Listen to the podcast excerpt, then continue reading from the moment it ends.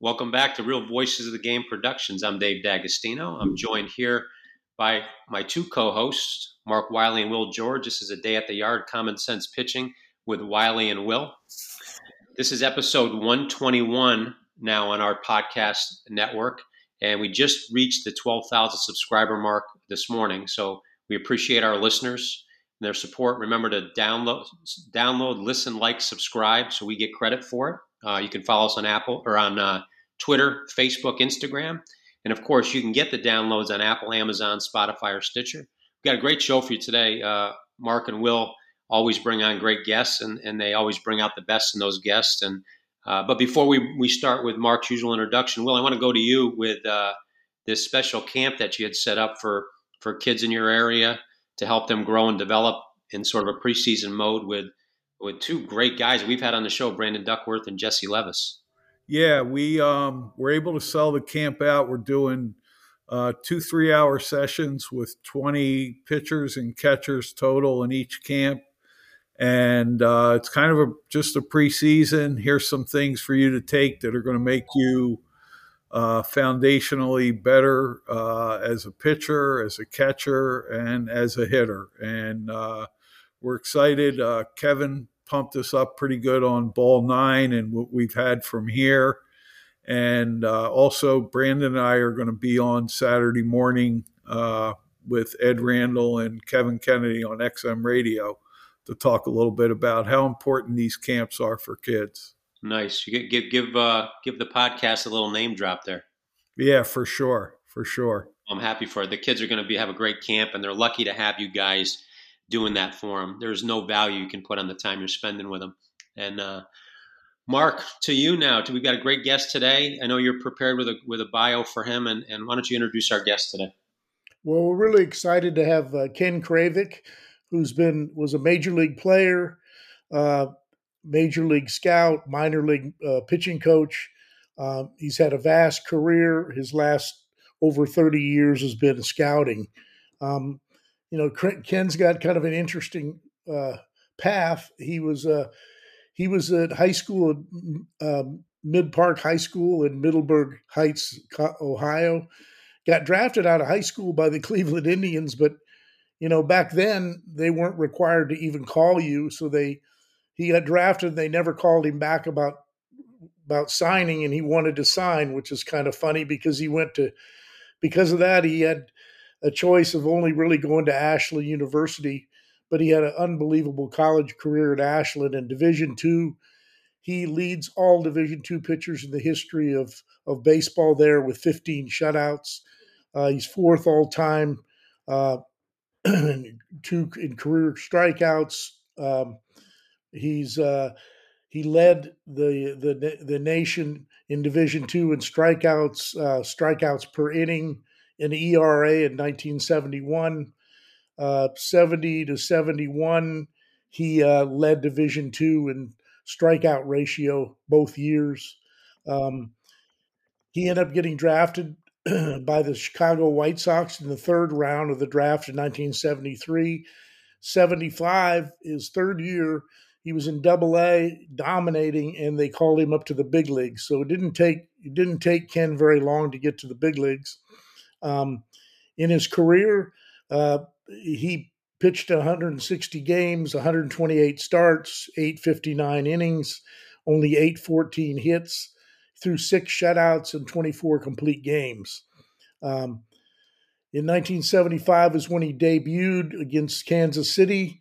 Um, from from that point, from seventy-five to eighty, he was he was with the major league club with the White Sox. Uh, seventy-seven to seventy-nine, he led the White Sox in strikeouts. seventy-eight and seventy-nine hit batters, so he kept them loose. And in seventy-nine, he led the Chicago White Sox in wins with fifteen. In eighty-one, he was already tra- he got he got traded to to uh, to Chicago Cubs, and uh, he was second in the National League in wins in eighty-one in the short season. Um, And in eighty-one, eighty-two, uh, those were the two years he was with the Cubs.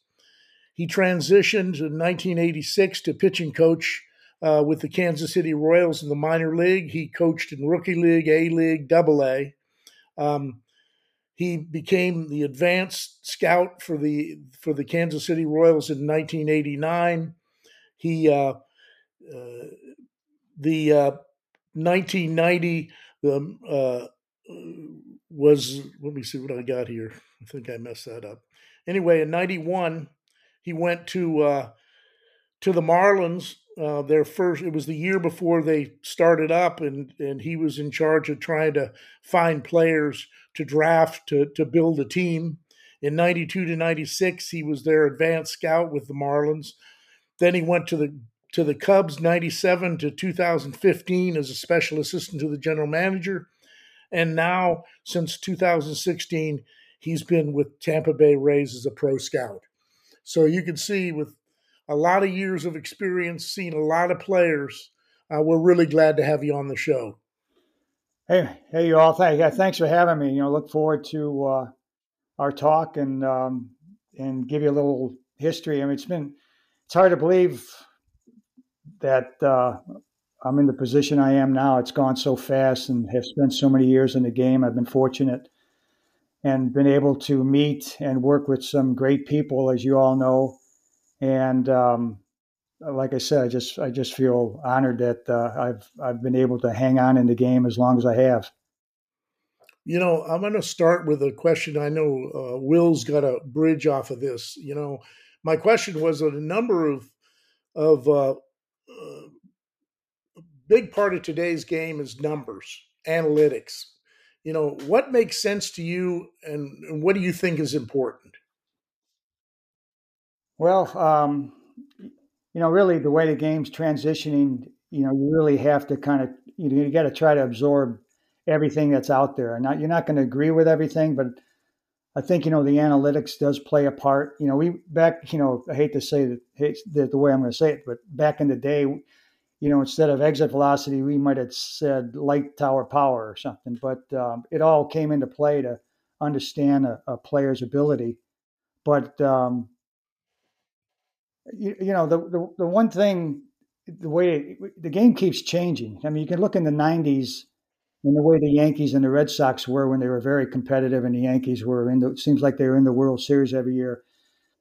They had a veteran team that, that worked the count, went into deep counts and and waited for their pitch or took the walk, where now it's in a short time, at least it feels like it, we've transitioned into um, big swings, uppercuts and power. So, you know, I don't particularly agree with that because I, as many games as I still watch, I think there's opportunities to move runners over or to drive runners in by going with the pitch and, um, you know, playing more of the game of baseball and taking what they give you. But uh, it gets frustrating. So many times you, you just don't see it. You'll, you'll see a left-handed hitter with a shortstop playing more up, or third baseman playing more up the middle, and um, he, he'll still pull the ball right into this into the shift, and just doesn't get the runs in or the runs over. And I know that's changing this year, but um, you know, hopefully, you know, it, it opens up the game a little bit. Yeah, it's Will, certainly. Will, been... you got a bridge off that? Yeah, you know, it's certainly frustrating to watch. You know, the the. the over over reliance and importance just put on numbers and and uh, scientific data, uh, spin rate, high velocity. Um, you know, we sit and we watch pitchers that don't throw strikes, but you know, I uh, you and I had a conversation, and you know, we we've always stayed in touch and enjoy our friendship. And you were telling me that you were thinking of retiring, and uh, your general manager, you know, kind of said, hey, you know, we'd like to keep you on board. Maybe you could tell tell our audience, you know, what what he needs you for still, and uh, how important this is too. Yeah, um, actually, there was um, it was Kevin Ibach, our pro director, who um, who's great, does a great job with what he does, and and um, I had, you know, everybody always said that, you know, when it's time to retire, you'll know. And I, that's what happened to me uh, in uh, two years ago. I was I was busy for about four months, doing a lot of traveling, and all, I I just came home right before the trade deadline, and I just said to myself, I can't do this anymore.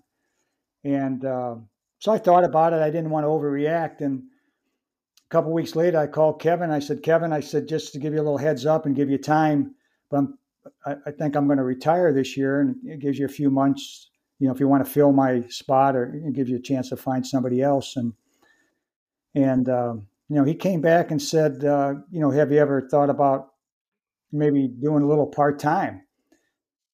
Well, he kind of caught me off guard, to be, you know, to be honest with you, because at seventy years old, if you're calling somebody, especially in this game anymore, to retire, it's pretty much, hey, thanks for everything. See you later.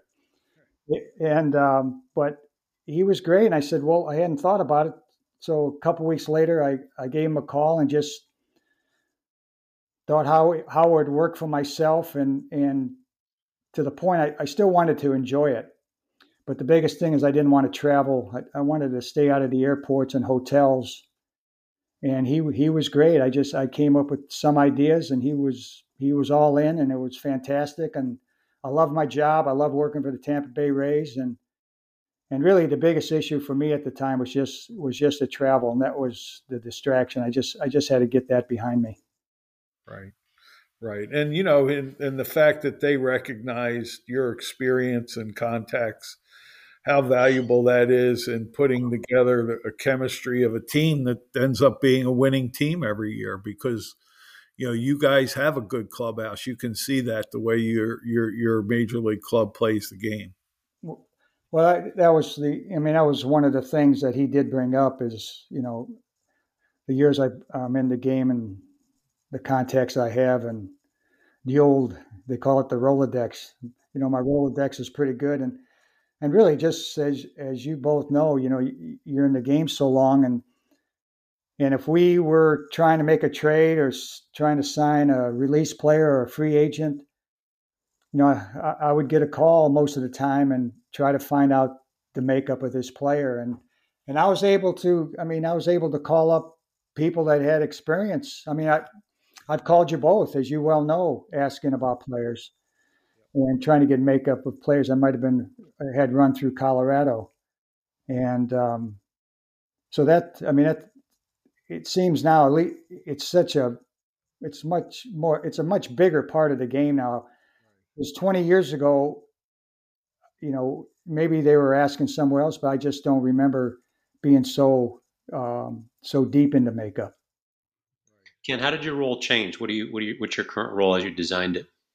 Well, um, I'm obviously, like I said, I'm still involved with the makeup of, you know, all players. You know, uh, as far as acquisition, when I when I, well, I shouldn't say all players, but players that he thinks that I might have crossed paths with. And uh, but now um, I wanted to stay close to home, so I'm. I'm basically, with the extent of my coverage is maybe going from Tampa Bay to Fort Myers, and I've requested um, more uh, uh, Gulf Coast League teams. I can't think of the name of the league now, but the rookie league teams. And just because they play day games, they start at noon. Um, Sunday or Saturdays are ten o'clock games. Wednesdays and Sundays are off. I mean, I, I like just having a normal working day and working hours. I still cover a couple Florida State League teams. You know, still have a few night games I have to go to, but I really like the day games, and I'll I'll trade off the Florida heat, you know, to be home at, you know, four thirty, five o'clock, and and have a feel like I'm having a normal lifestyle, because for the most part I play a little golf, but I'm not enough to where, you know, I'm keeping myself so busy during the day that I don't have things I'd like to do, and and like I said, with my new job, I, I really have a renewed en- energy, really like what I'm doing, and it, it keeps me busy and keeps my toe in the water, and uh, which I which I like. Well, I'm sure you're That's super awesome. Valuable. Well, you played a little golf yesterday. How'd you do? uh, you want to really know how I did? Or I, I had that big you pencil. Can lie. With, we have no way of knowing. I had that big pencil with the eraser. uh, you know, I, I struggled on the front, played pretty good on the back, and we have a good group of guys. Um, they had played for years, but I, Um, but, you know, obviously still working for full time, I couldn't fit into their their uh, their game, and they play every Monday and Friday. They play every Monday and Friday at a course up here, uh, down here in Sarasota called Legacy, and play every afternoon. And they reserve three tee times, and we usually have anywhere from eight or ten to twelve uh, players. And there's some ex-players that are in that group: um, uh, Wayne Garrett, uh, Neil uh, Neil Allen, uh, you know, myself. You know, unfortunately, Kenny Frayling was part of that group, and he had just passed away. So, but it, it's a good group, and, and we make some road trips to other courses, and uh, you know, it's, it's it's fun. It's a good time. It's awesome. Well, the one good thing when you run up to Tampa to see a game, you don't have to worry about a rainout. No, that's what I always liked about. That's what I always liked about scouting there. Yeah, yeah, no, it's that's all well, good, we, no, no doubt. You know, um, you know, we talked about you attended a. you know, a small, uh, a Division two school, um, you know, and, and you were drafted out of there. You were a big success. You were a big league player. You've been in the game for over forty years. Um, you know, a lot of people, they, they seem to put down like Division two, Division three, N A I A, you know, as long as you keep pitching, there's always a chance good things happen. What do you, how do you feel, you know, about players in similar situations? What kind of advice do you have for them? Well, no, it's everything you said is true. I mean, you know, just to backtrack a little bit, you know, I was recruited by bigger schools.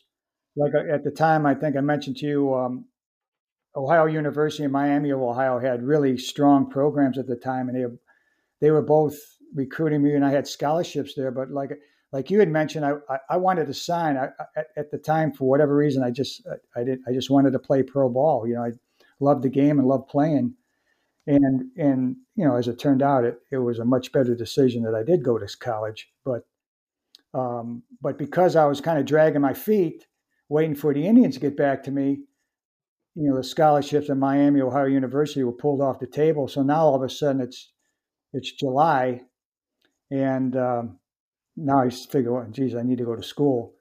And uh, Ashland had had sent me a letter, but I really didn't pay much attention to it. And, I, and it was probably, could have been six months later, I responded to it. They got right back to me. I went down to the campus. They offered me a little money, and and I said, okay, fine. It was a nice campus, and that's how I ended up going to Ashland. I mean, it wasn't, it all probably happened within a week. And, um, you know, and being at D two school, I, you know, I was looking at their schedule, and they still played uh, some D one schools. I mean, at the time, like Akron, uh, Youngstown State, Ohio University, which, like I said, had a strong program. I mean, Mike Schmidt was there, Steve Swisher, few Jax Robertson, few few players that came out of there.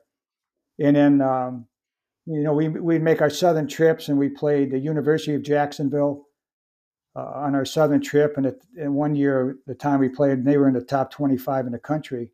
But but I think what you said is is right. I mean, what even if it's in you know in the minor leagues where you're you're looking still looking to try to get a chance at the big leagues, as long as you have a uniform on and you keep playing, you always have a chance. And I think that's what you have to do, no matter what level you're at. Because even at even at one time, um, you know, I kind of forgot about this. My my college, my high school basketball coach went to Marietta, Ohio, and they had a they have a I think it's D three. A real strong D three Great program. D three program. You know, and like uh, Jim Tracy was there, and a few, a few other big leaguers. Rusty Kuntz. Yeah, yeah, right. All those guys. Yeah, you know, and and it's well, it's a funny story now, but it wasn't at the time. And I I wanted to play at one time. Thought I wanted to play basketball and baseball, and I wasn't going to play at Ohio University or Miami, and I wasn't going to play at Ashland because um, Bill Musselman was there, and they had a real strong program. For the most part, we're finishing in the top five every year in the country. And uh, so we go down, and our um, well, like I said, our, our our high school coach, he was in their Hall of Fame, and I think he, you know, he was older than me, and he played all three sports. So he took a group of us down there. And uh, I thought that, well, this is a good chance for me to play basketball. So we we had some pickup games down there in front of the coach, basketball coach, two days. And and he offered me uh, that I could I could play there, you know, and which I was excited because the baseball part to me was a no-brainer, but I hadn't met with the baseball coach yet. And uh, so anyways, during the course of that that visit, I met with him, and I was a, you know, I was a pretty good high school pitcher, and, it, and he had like no interest in me. It was like, I thought at first when he told me, I, I thought it was a joke, you know, and, and you know, but at seventeen, it's, it's like, what, really?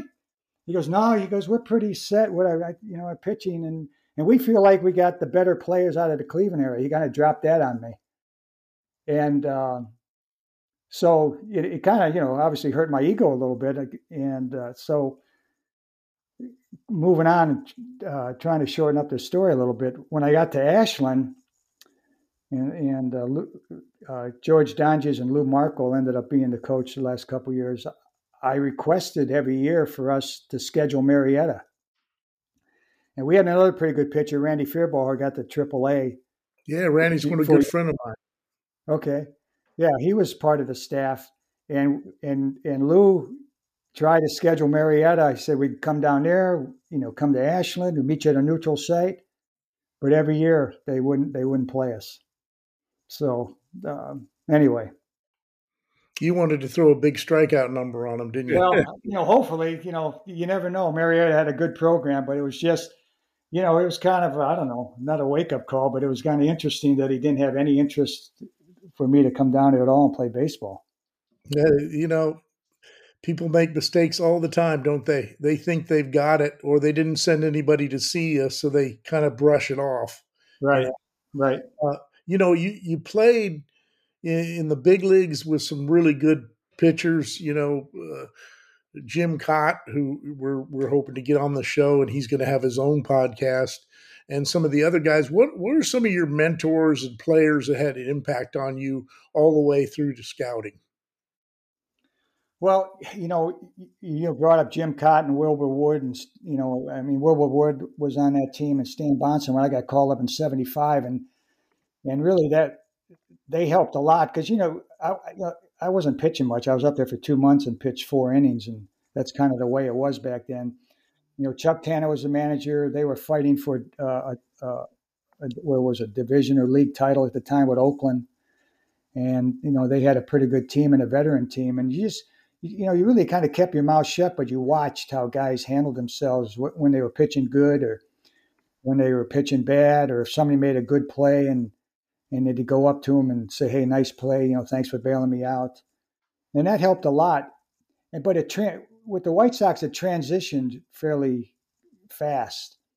We became very young in a hurry. Um, you know, Bill Veeck bought the club.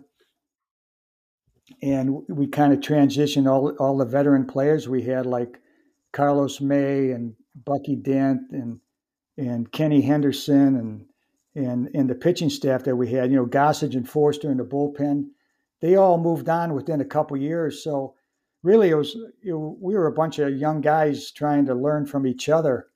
And it, you know, really would have helped if we would have had more veterans on the staff. Well, Steve Stone was with us for a little while before he went to Baltimore, but you know, it was, a lot of it was um, kind of learn as you go because of our younger years.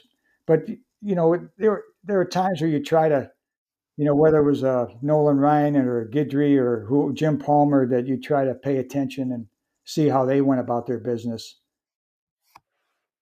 Yeah, it's, you know, it's a growing thing when you're lucky enough to spend as many years in the game as you have.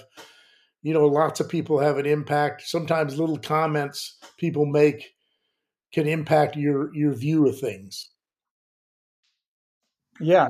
For, yeah, for sure. I mean, uh, you know, I wasn't a big strike thrower. Uh, I mean, it um, seemed like I was, I was either striking a guy out or I was walking him. You know, not to that extent, but and uh, it, it it's it's interesting because Bill Veeck one day made a comment to me, and um, which really, you know, he he, he said, you know, why don't you just go out there and just throw that first pitch right down the middle and just see how far the hitter can hit it? You know, try to try to work ahead of these hitters. And he, he was right. You know, it was just, it got me to trying to focus more and and um, maybe maybe I was trying to strike everybody out. I don't know, but but I can't I can't really remember. But it was it was it was it was a good good piece of advice just to make me more aggressive in in the strike zone. I mean, my stuff was good enough to make it work. Hey, you, you talk about Bill Veeck. Was he part of the guys that did the nineteen seventy-nine anti-disco night story? Uh, yeah, he was, well, he, he was the owner, but I think Mike Veeck was more involved with that from the story I was told. And, you know, Steve Dahl, who set the whole thing up, he was the probably one of the first shock jocks in the country, and he was on a rock and roll station in Chicago, and probably, I think he was the most popular D J in Chicago, and, and they came up with this idea, you know, obviously with the Veeck family always looking for a good promotion. So they came up with the anti-disco night when disco was in its, was in its heyday, and they they set it up to where um, you could bring a disco album, and I think you got in for a buck or ninety-nine cents or something. But where they underestimated it is that they were thinking about twenty-five thousand, and in the in the ballpark, I, I think it held forty-five or fifty. There had to be fifty-five thousand in the ballpark, and they said there were another ten, five or ten thousand outside the park. To the to the point that they had the mounted Chicago police out there trying to control the crowd from trying to to, to get in.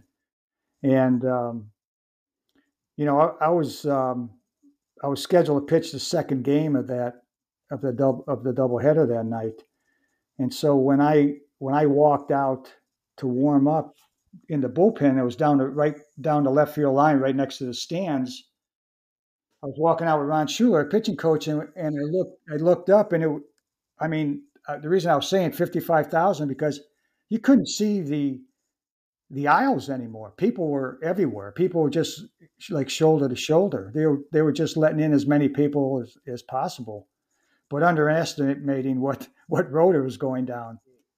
So I got I got down to the bullpen and I was warming up, and after maybe five minutes, I mentioned to Schuler that, you know, I don't know if this is a good idea because people from the upper deck were throwing shoes and whatever else they had, you know, empty beer cups, full beer cups, and then they started frisbeeing the albums. I, for whatever reason, they were they had been allowed to come in with the albums, and it was getting dangerous. So we ended up moving to the main mound.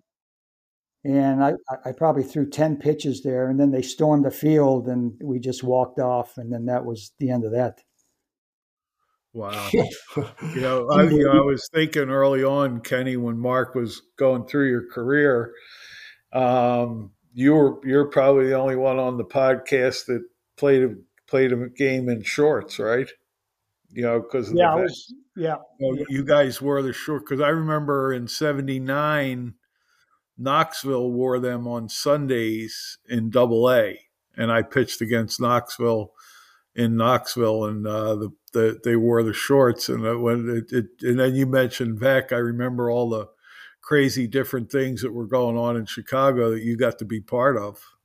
Yeah, the short thing didn't last long because we had that veteran club, and I think it only lasted a game or two, and then they just, I mean, the vets just said we didn't want to wear the shorts anymore. Right. Which right. You guys had the collared shirts too, though, right? Yeah, yeah. I had the collared shirts that started in that bicentennial. Yeah. You know, it was supposed to last just that bicentennial, but then you know we kept them obviously for several several years. But yeah, you talk about you know all of the promotions that are going on. I remember one where I was warming up, you know, like I said, down the left field line, and and you know you have the track that goes around the stadium. Well, one night it was belly dancer night. And and I don't know, for whatever reason, they, they, they came in late. Usually it'd be, you know, a promotion to be earlier and they'd be done off the field by the time players would go to warm up. But for some reason, all of a sudden, the big, these two big steel doors in, in center field opened up and here come here come the belly dancers. And it seemed like there were hundreds of them because they, as they, as they came in, you know, some would go to the left and some would go to the right, and they were, they were on the track. Well, I'm warming up, and then all of a sudden, you know, the track went in between the mound and the and the and the plate, and all of a sudden here they come, and, and I thought they would, you know, eventually just kind of walk past me. I'm warming up. I had to stop warming up because they just, they just started walking in between me and the catcher. So finally, we had to call timeout and get him, you know, get him to move over and stay oh, on the outside God. of the track, and you know, just just some crazy stuff. Yeah, it was it was certainly interesting playing in the seventies, and at that time, you know, with Max Packin in ballparks, and uh, the San Diego Chicken would pack places, and some of the stuff that would go on during games, and people getting shot out of cannons at games. Yeah, yeah, it was crazy. I mean, I had Max Packin when I was a player. I was pitching, and I, you know, you have to knock him down. Yeah, uh, and right. and. uh I, all the way through me managing, he was still freaking doing it. Same with the Chicken. The Chicken was the same because I was with the Chicken in San Diego. Yeah. Uh, and, yeah. Uh, you know, we were friends. And it's funny. I still have a picture of him. He signed it, uh, a, a, an autographed picture of the Chicken to me. Um, but hey, that, Mark, that Mark, cool. Mark, the King in his court. Yeah. Mark, on the Chicken um, in Nashville one night, you know, he would come out with that Rocky act where, you know, where we would beat him up and then he would come out as Rocky and they would play the music. Well, I inadvertently, you know, threw like a little punch and it went through his beak and hit him. And he literally came out and hit me with a boxing glove down in the bullpen in, in Nashville. I was the first guy. He knocked me off my chair. I was like, holy crap. And, uh, and he was a good guy. Actually. Oh yeah, you know. Afterwards, he goes, "Hey, that's a payback. You, when you punched my beak, it went through and hit me in the face." Well, you know, when I was pitching coach for Jack McKee in, in Florida, we went into San Diego to play, and they were having a special like uh, thing, and ha- they were having the Chicken come out. This was, you know, this was many years after he was a regular there. And, but it was a special night, and they were promoting it because the Chicken was returning and everything. And so Teddy comes up to me, and he says, Jack hates me. He goes, can you talk to Jack? Because I really need to do this show right. And he says, Jack can't stand me. Because Jack, when Jack was managing and general manager of the San Diego Padres, when he started, I guess Jack just, he's old school, and he just couldn't stand something breaking right. up. Game. Right. And so, you know, I, I said, you want me to talk to Jack? I said, okay, I'll talk to him, but it won't make any difference. Just go ahead and do your show. And uh, I told Jack, I said, hey, Jack, Teddy came up to me. He wanted me to smooth things over. And he, he threw a couple gruff words out and said, oh, have him do whatever the hell he wants. But uh, uh, anyway, you know, like, I mean, there's so many experiences, so many things that go down and stories that, that we love here, and we used to hear the press room even after we finished playing when we go there scouting. Right. That was one of the, the most fun places to go. I don't know if it is now. You you still go to the ballpark, but it used to be great to be with Fregosi and all the guys and and and and and kidding each other and making fun of each other, and but still really caring about each other. You know, if somebody didn't show up at the ballpark the next day and they were sick in their hotel room, like five guys would call the guy and say, where are you? Yeah. Yeah. Uh, well, you know, I think a lot of, you know, that has stopped, and it's probably been that way for several years. I mean, yeah. I think the biggest issue is, with that is, you know, not that we were overindulging, but you, you, you would always go up to the press room after the game and have a drink or two and wait for the crowd to leave. Yeah. You yeah. might even get a bite to eat. Some, some of the press rooms had pizza or sandwiches up there. And then that's how that all evolved. And be, next thing you know, you're up there for two hours. Yeah. And, but, you know, that, like you mentioned, Fregosi, uh, yeah, Billy Shear, who was on your show the other day, uh, Pete Vukovich. I mean, oh, yeah. you know, Vuk with with the stories and the jokes. I mean, it, it, it's amazing to me is how how these guys all remembered so much stuff. Right. I mean, it's incredible, you know. Yeah. And you know, you walk in and, and like I said last week, you know, you're certain guys, you go, oh, I'm going to have a good day today. You know, um, you see them at the ballpark, you go, you know, you go to the media lunchroom, or like you said years ago, gosh, we used to go upstairs in Philly, and Harry Callis and Richie Ashburn yeah. would hold court every night. Yeah. in Philly. I mean, that was that was one of the best places. Um, so, yeah, and the stories would just flow. They were tremendous. Yeah, Kansas City was a good place too. Yeah, yeah, yeah. It would. Okay, you know, you you you said earlier that you grew up being a baseball player, a baseball fan, as a young player. Is there anything you would have done different if you look back now? Um, you know, I mean, you know, maybe in your approach or or or or where you would have played as a kid or other sports or what? Is there anything you would have done different that uh, than you did? You know, you know, not really. You, you know, as you know, everything's changed so much. You know, what and. Probably the only thing I would have done different is once I hurt my shoulder, I had a neck and shoulder issue. I would have been, I think, more aware to probably try to get it taken care of. But, you know, the game was different then. It was it was like you kind of had to pitch through the pain and the discomfort to keep your job. And in turn, yeah. that, I, you know, really that hurt me. Um, you know, I was lucky to get, uh, you know, three more years in the big leagues, but I was, I, I just wasn't very good. I was probably lucky, probably. Probably because I was left-handed, I was, I was lucky to be in the big leagues. And I, I probably would have had more, I probably would have medically would have been more aggressive, you know, trying to figure out what exactly was going on and taking some time off. You know, but and even back then, you know, it, it it's funny now, but I remember the first time I started having a shoulder issue, I went to the orthopedic when I was with the White Sox. You know, they, you know, a doctor would always show up every day. And I'd say, you know, I'm starting to have this. After I pitch, it's getting sore and sore. And I was like pitch, uh, pointing to my tendon above my bicep. And I said, you know, especially when I do this, you know, really. And, and he goes, well, just stop doing that.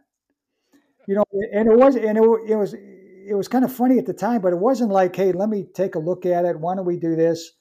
Let's put you on a little anti-inflammatories or do these exercises. But it wasn't a whole lot of conversation after that point.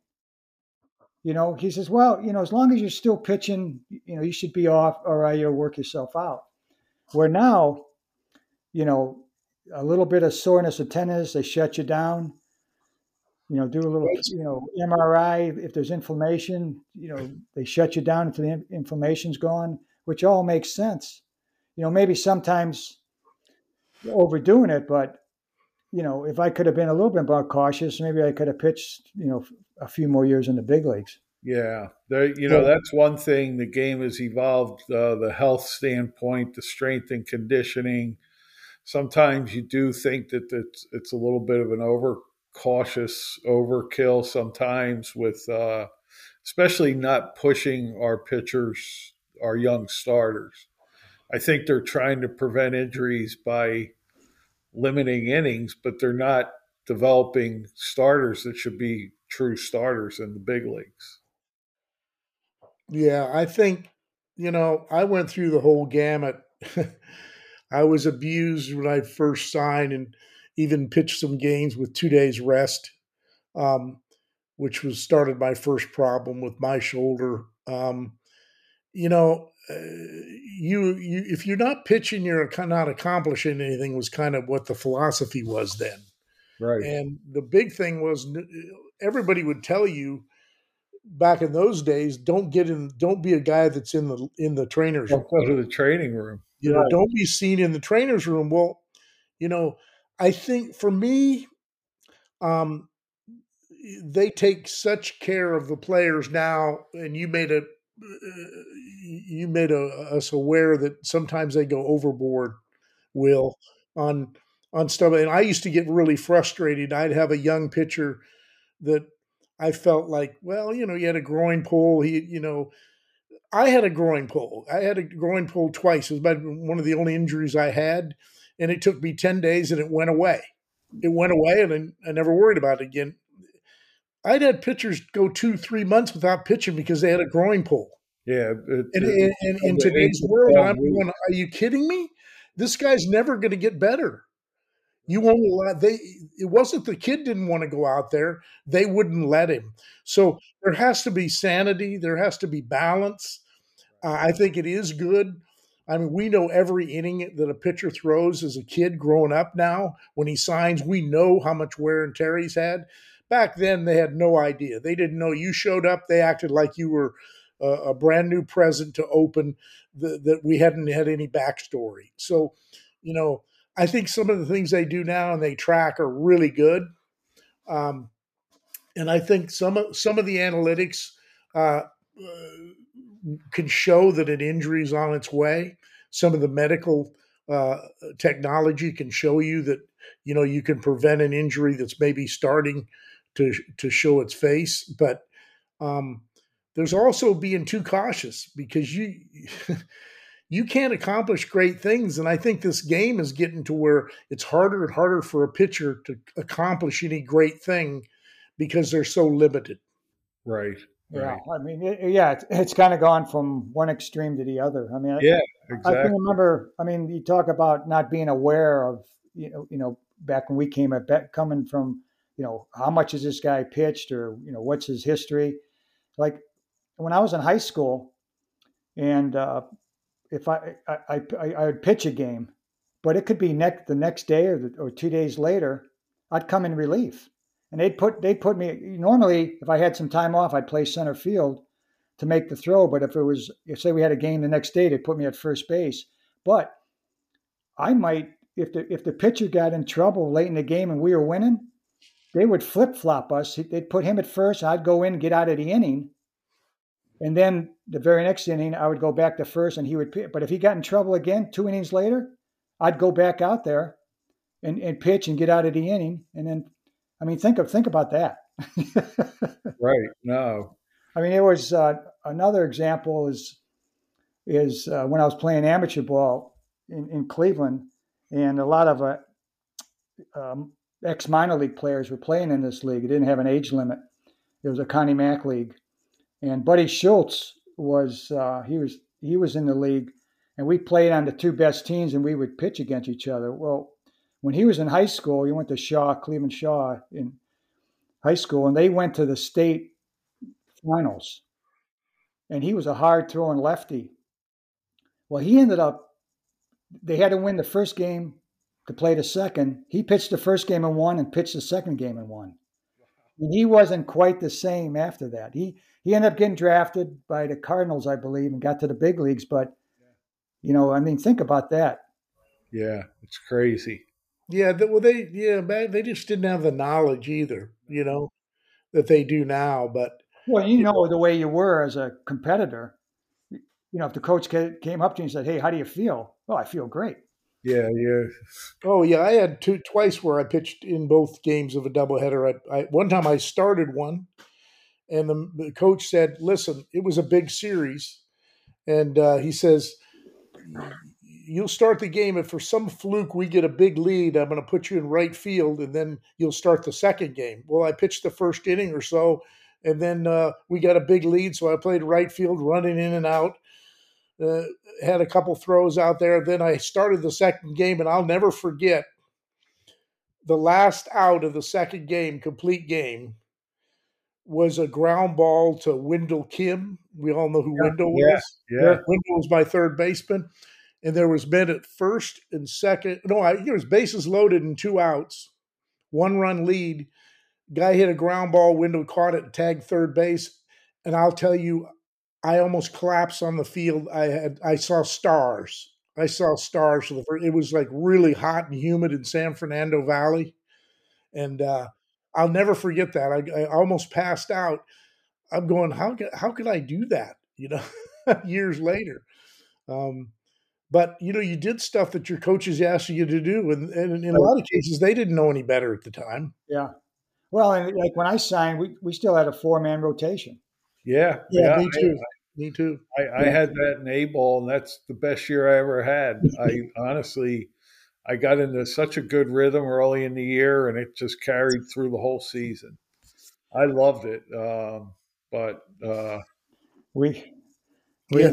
When I when I signed in seventy-three, I kind of fought to go to Double A. I don't know, and the reason it was they wanted to send me to Appleton, and and um, I didn't know where Appleton was, never heard of it. And Knoxville's a double A club. So in my mind, okay, I know where Knoxville is. I'd rather go there. So eventually they let me go to Knoxville. Well, they, what happened is the first three picks, it was Swisher, Jim Otten, and myself, the first three picks in the draft, they send to, to Knoxville. And when we got there, they were in first place. And we didn't get there till like July. Randy Bob was the catcher. He had some big league time with the Mets. You know, he'd caught Seaver and Kuzman, those guys. I think he had, you know, more of an up and down guy, but spent some time there. And he was the catcher there. So they had some experience. Well, because we were high picks and, you know, got, you know, back in the, back in the day, bonus babies, um, they put Otten and myself in the rotation, four-man rotation, and Swisher became the everyday catcher. Well, Swisher proceeds to hit about a buck fifty or something. Otten and I start off zero and eight, and and we obviously go from first place to probably fourth place. And you know, being a veteran club, they, as, as, you know, as you know, the, the way we were kind of treated at times, right, and they weren't happy with us. You know, because oh, yeah. no, I'm not. You know, not only did some of their friends get released or or moved down or, you know, stuck in the bullpen, and then we were out there going zero and eight. Yeah, yeah, yeah, that was that wasn't too good for the chemistry of that no, club. No, no. Wow, you know, uh, you know, what you know when you're looking out there and you do you do, you've done, you know, scouting for trades probably more often in recent years. Um, you know, what do you look for when you you want to acquire a pitcher? You know, I know makeup's a big thing. Is there anything else? Well, I think the things that jump out for me initially are, are command of his fastball, and you, you got to have at least one second pitch that you can get a hitter out with and you can throw any time. And what I see a lot of now is, um, you know, big arms were not a good feel for a secondary pitch. And I know you can transition some of these guys to the bullpen, but still, I mean, it, I don't care if you're throwing a hundred. If if if they can spin on your breaking ball, you can't throw for a strike, or it's not going to keep a hitter off balance or trick them off your fastball, then then it's just, for me, it's just not going to work. I mean, you might be a an organizational player, but um, but fastball command and having a secondary pitch that you can pitch off, you know, something that you can get them off your fastball with a little bit. And that, those are the two big things. And that, you know, obviously then transitions or backs up into being able to repeat, you know, being able to repeat your slot, whatever it is. And I, and it doesn't have to be, it's just like hitting for me, my, my opinion. I mean, you can have the longest swing in the world, and, but if you can get that bat head to the ball, that's all, that's all I care about. Can you square it up? You know, and can you adjust your hands at times to pull them in and get the bat head to the ball? And the same with the pitchers, you know, it, I, I don't care. I mean, how many, how many, for me, like I said, again, this is my opinion. How many meetings have I sat in and, and, a, and another person in the room might say, well, I don't like this guy because he's a hooker or a stabber or a rapper, or he drops his elbow, something. And if he gets in the right position, he could be a hooker or a rapper, but he gets that arm in the right position and he can get, get into that position most of the time and repeat, I'm good with it. And, and they say, well, you know, this guy's going to probably get hurt. What if, if you can, I don't know, if you can tell me that this guy's delivery is going to hurt him, and I'm not going to, you know, might happen once in a hundred, once in a thousand. If you can tell me this guy's going to get injured, then you're going to make a million dollars in this game, because you may as well just be a subcontract and work for everybody, because I haven't seen it yet.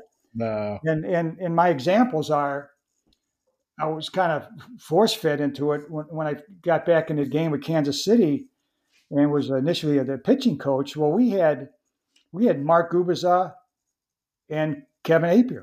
Right, right. And, you know, two guys that every, you know, we'd have guys in the room going, man, I mean, you know, we should probably trade these guys. They're going to break down. Well, they had, you know, I think Apier eventually broke down in his tenth year or twelfth year or something. I had it. It was Hey, Kenny, I have a report on Apier from the eighty-nine Instructional League over at Boardwalk and Baseball. you know, loved his competitiveness, his stuff. I said, this guy just is not going to last. This delivery's a train wreck. Well, I was right. Like fifteen years later, when he finally when he finally went on the D L for the first time. I mean, uh, yeah, that's unbelievable. I had him. I had him after, and I had heard all those things. I had him years later in, in his career. Just we traded him that year during the season to the Oakland A's, but um, I really liked him because he was one of those guys that he, him and Dennis Martinez were the best guys I ever had with bases loaded, no outs, giving up the least amount of damage. They were unbelievable. They they just they just could make pitches when they were in the toughest spots, and you know. Uh, The, the the the comment you made earlier as you talk about, you, you know, you could never tell if somebody's going to get hurt, or or you mentioned about a secondary pitch. Like, uh, I'm a big believer in that, too, that you've got to have a secondary pitch you can throw for strikes. I mean, come on. Yeah. You can have the greatest arm in baseball, but if you can't do that, you're, you're, you're behind the eight ball. And you know how many times I heard Mark can fix the guy when I was a major league pitcher for seventeen years? They'd acquire a guy who'd pitch for eight years, and they're telling me that I can get him a breaking ball or something. Yeah, right. You know, like, like, oh, I can manufacture something that all these other freaking Hall of Fame coaches could never freaking do. And uh, the only time I was able to help a guy when you acquired him was guys that had been really good, and I found something they were doing or a flaw in their delivery that was very subtle. Right. It was getting them out of rhythm. And if I could correct that, they'd go right back to being really good again. Right. But if they weren't, I always told the players, they'd get frustrated. You know, I'm doing horse shit, Mark. I don't know what I'm doing. I go, listen, are you hurt? And they go, no, I feel great. I said, well, we'll we'll we'll get you back to where you're supposed to be. I always wanted to give them the confidence. If you're not hurt, right, you could always get back to where you were. Right, because they, they have a history of showing you, showing your good stuff. But yes, yeah, not being hurt, then we can tweak it here or there.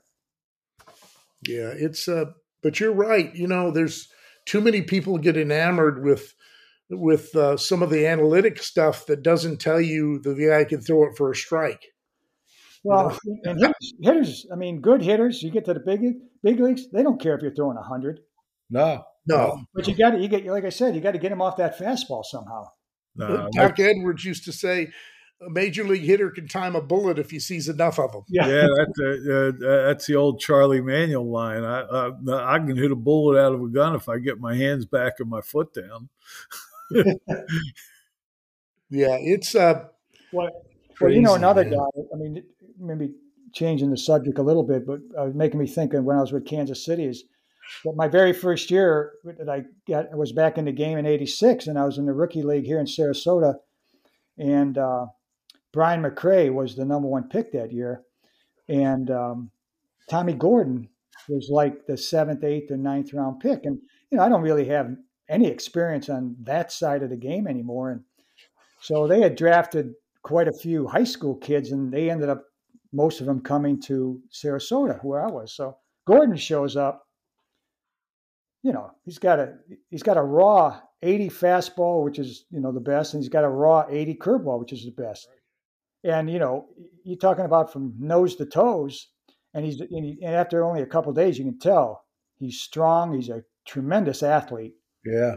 And so uh, we get some of our free agent scouts come in, and I asked them, I go, how does this guy go in the seventh, eighth, and ninth round? And they all say because of his height, which I get, you know, because I know back when I was playing Philadelphia, I would never draft a shorter right-hander. When I say a shorter right-hander, I'm talking about six foot, six one. They always like those six three, six yeah. four, six no, five. Really, the Yankees as well. Yeah, but, uh, but but Gordon's stuff was so good, electric, that it, electric. It was amazing to me that they still so many teams passed on him. And you and you talk about a guy taking a fast track to the big leagues and pitching twenty years or whatever he did, right? I mean, he was a special, special kid. Yeah, his stuff was electric. Yeah, I mean, yeah, yeah. I, you know, I mean, guys, I, Ken here for almost fifty-five, almost an hour. We kept you, Ken, today. Do you guys have any last questions for him? We appreciate all your time. No, it's all, it's all good. You know, you know, one one thing, do we have a couple minutes or a minute? Yeah, yeah, that's quite sure that too. You know, one thing I wanted to mention, you know, about um, what I see now, and there's, to me, there's so much overcoaching, and there's so much, and when I say overcoaching, and, and then I see coaching where, um, where you have a hitting instructor trying to make each hitter hit the exact same way. Right. I mean, I can watch high school games, local high school games, and I can watch these hitters, and I can tell you if I can, I can see some hitters, and I can tell you who their hitting coach is. Because they all have the exact same approach. You know, instead of working off of what the, the kid is trying to give you and tweaking off of that. I'm not saying you can't make adjustments, but trying to mold everybody into the same look. Right. But you, but the other thing is, like, you know, the pigeonholing kids into that. And then, you know, and it, pigeonhole kids into like one sport, not letting, letting, letting them play multiple sports and getting some cross training. Um, you know, it's kind of an overview, you know, and a lot of pressure on from the parents. And, you know, you know, I look back, I, you know, and it, obviously it was a, a lot different, but we taught ourselves how to play the game. Right. I mean, we, we played baseball in the summer all day, every day, because we loved it. We were across the street in the field. We'd play, we'd figure out two man games, three man games, four man games, where you, you had to pull the ball and you had to hit the, hit the ball past the pitcher on a fly. Or well, we'd set up games coming out of our garage. You'd get a wiffle ball and, with electrical tape. But we did that every day, and, and we the re- re- repeating that every day is kind of how we taught ourselves to play the game. You know, and, Kenny, I was like the I always say the best advice I ever got was Ray Miller telling me as a young pitcher that signed out of high school that I was going to be my own best pitching coach.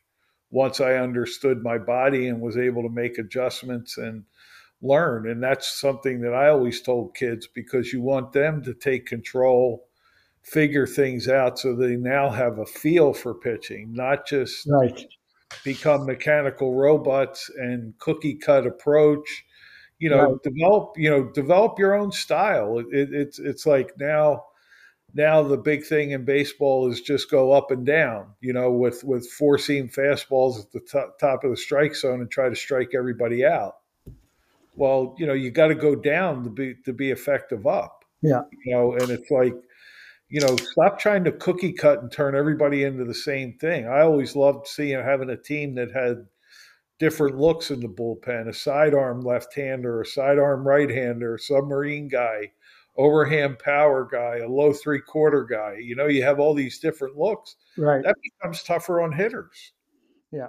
You know, and you, you're talking about feel. I mean, you, you want to get to the point that as soon as that ball leaves your hand, you know, you know. if it's good or not, or where it's going. Yeah. That's what, exactly. that's what you got to get to. Exactly. Well, you know, you just, you learn, you learn a lot along the way by reps that are bad. Yeah. Right. You know? Right. You know, we'll we'll we'll finish. I'll finish with this quote from Will uh, Will Rogers. He says, "Good judgment comes from experience. A lot of that comes from bad judgment." Yeah. Exactly. You know, the, these are the things that uh, that they're told everything to do now, so they never get to the point where they learn good judgment from bad judgment. Yeah. Are you seeing that, Kenny, with your uh, with your scouting? These uh, are. Athletes, baseball players, obviously we're talking about more fragile, uh, afraid to make mistakes, afraid to experiment like you guys are talking about? Well, you know, I I don't know if they're afraid to make mistakes because um, I th- I think I think a lot of them can probably pass the buck and say, hey, this is I'm trying to do what you want me to do. You know, so this and then I, I'm not having success. And I but I've seen some kids and I. And I've talked to some coaches where, they're, uh, even at the rookie league level, where they're not having success the way that coaches are trying to force you into a certain style, where they've gone back, say, I can't hit that way. I'm not comfortable. So right away, mentally, that's going to work on you. I think what you need to do with the younger younger players is that let them, I don't care if they stand on their head, let them hit the way they want to hit. And and when they fail, when they fail for a while, they'll come to you and say, "Hey, man, you got to help me." Well, that's that's that was one of my philosophies when I was with the Rockies. When we had kids come out of high school, I said, "We just let them play. they got they get signed for a reason. The scout saw something. Now, as use it more for evaluation, and if there's an issue you think a guy's going to really hurt himself, bring it up, and we'll all discuss it.